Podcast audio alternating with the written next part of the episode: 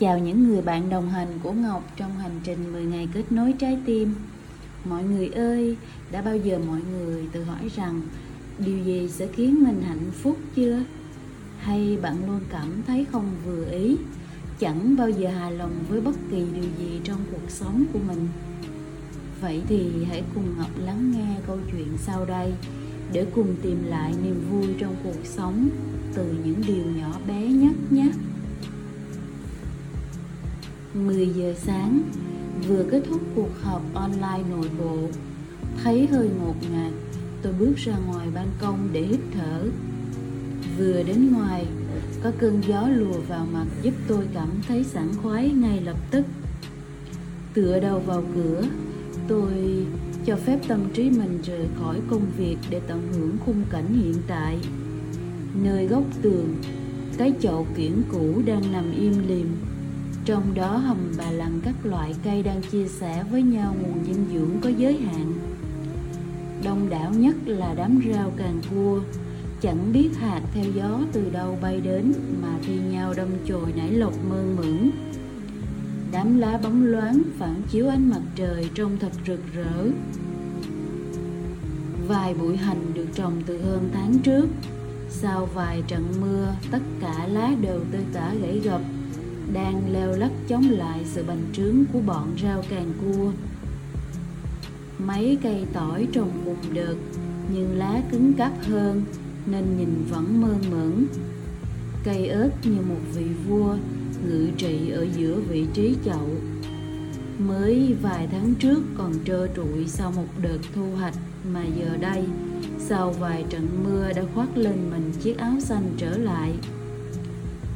Góc trong cùng của chậu là hai bụi xả um tùm. Nói về sức sống mãnh liệt thì xả thuộc hàng nổi trội, chỉ cần vùi cây xuống vài tháng là đã tốt tươi.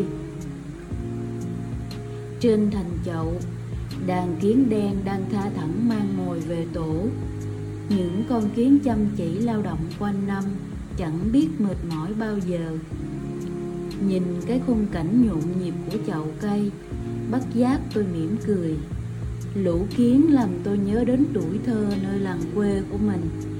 Những buổi trưa hè nắng cháy không ngủ, trốn ba mẹ đi chơi, chọc phá tổ kiến rồi bị kiến lửa cắn khắp mình. Đôi lúc tôi thấy mình thật ngớ ngẩn vì có cái chậu cây xấu quắc vậy mà cũng khiến bản thân vui được. Mà chắc mọi người nghĩ rằng chỉ ở quê mới có tiếng chim hót vào sáng mai phải không? Không đâu, ngay lúc này, giữa Sài Gòn tấp nập, chim vẫn hót, gió vẫn thổi và lá vẫn xanh. Chỉ là bạn có để ý đến những điều nhỏ bé đẹp đẽ ấy hay không thôi. Tôi đã từng đọc ở đâu đó một câu chuyện với nội dung như vậy. Trên vỉa hè có một chàng trai và một cô gái đang cãi nhau. Anh gạt tay cô rồi quay lưng đi. Cô chạy theo anh vài bước rồi đổ gục, ngồi bệt xuống đất, nước mắt giàn giụa. Có lẽ lúc này trong cô gái chỉ còn lại nỗi đau bị phản bội. Cô không biết bên vệ đường, nơi cô ngồi rất nhiều loài hoa đang nở rực rỡ, và trên đầu bầu trời rất xanh. Bạn có thấy hình ảnh của mình trong cô gái kia không? Có phải rất thường xuyên bạn thấy mệt mỏi vì điều gì đó? Nó như cái gai khiến bạn làm gì cũng không thấy vui, dù cho bao điều ý nghĩa vẫn đang tràn ngập xung quanh bạn.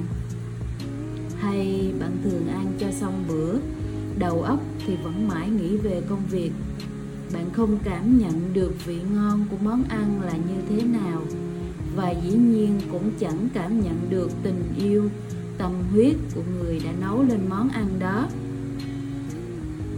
Vậy thì bạn tôi ơi, hãy nhớ giùm tôi điều này. Hạnh phúc luôn đến từ những khoảnh khắc nhỏ bé trong cuộc sống. Đó có thể là lúc bạn lắng mình để nghe một bài hát yêu thích, tận hưởng trọn vẹn một bữa ăn, hay chỉ là ngắm nhìn một bông hoa đang nở.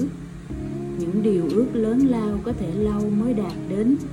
Sao không chọn những niềm vui nhỏ bé để cuộc sống mỗi ngày thêm hạnh phúc hơn. Ngọc cảm ơn các bạn đã lắng nghe tới đây. Xin chào và hẹn gặp lại bạn trong podcast lần sau.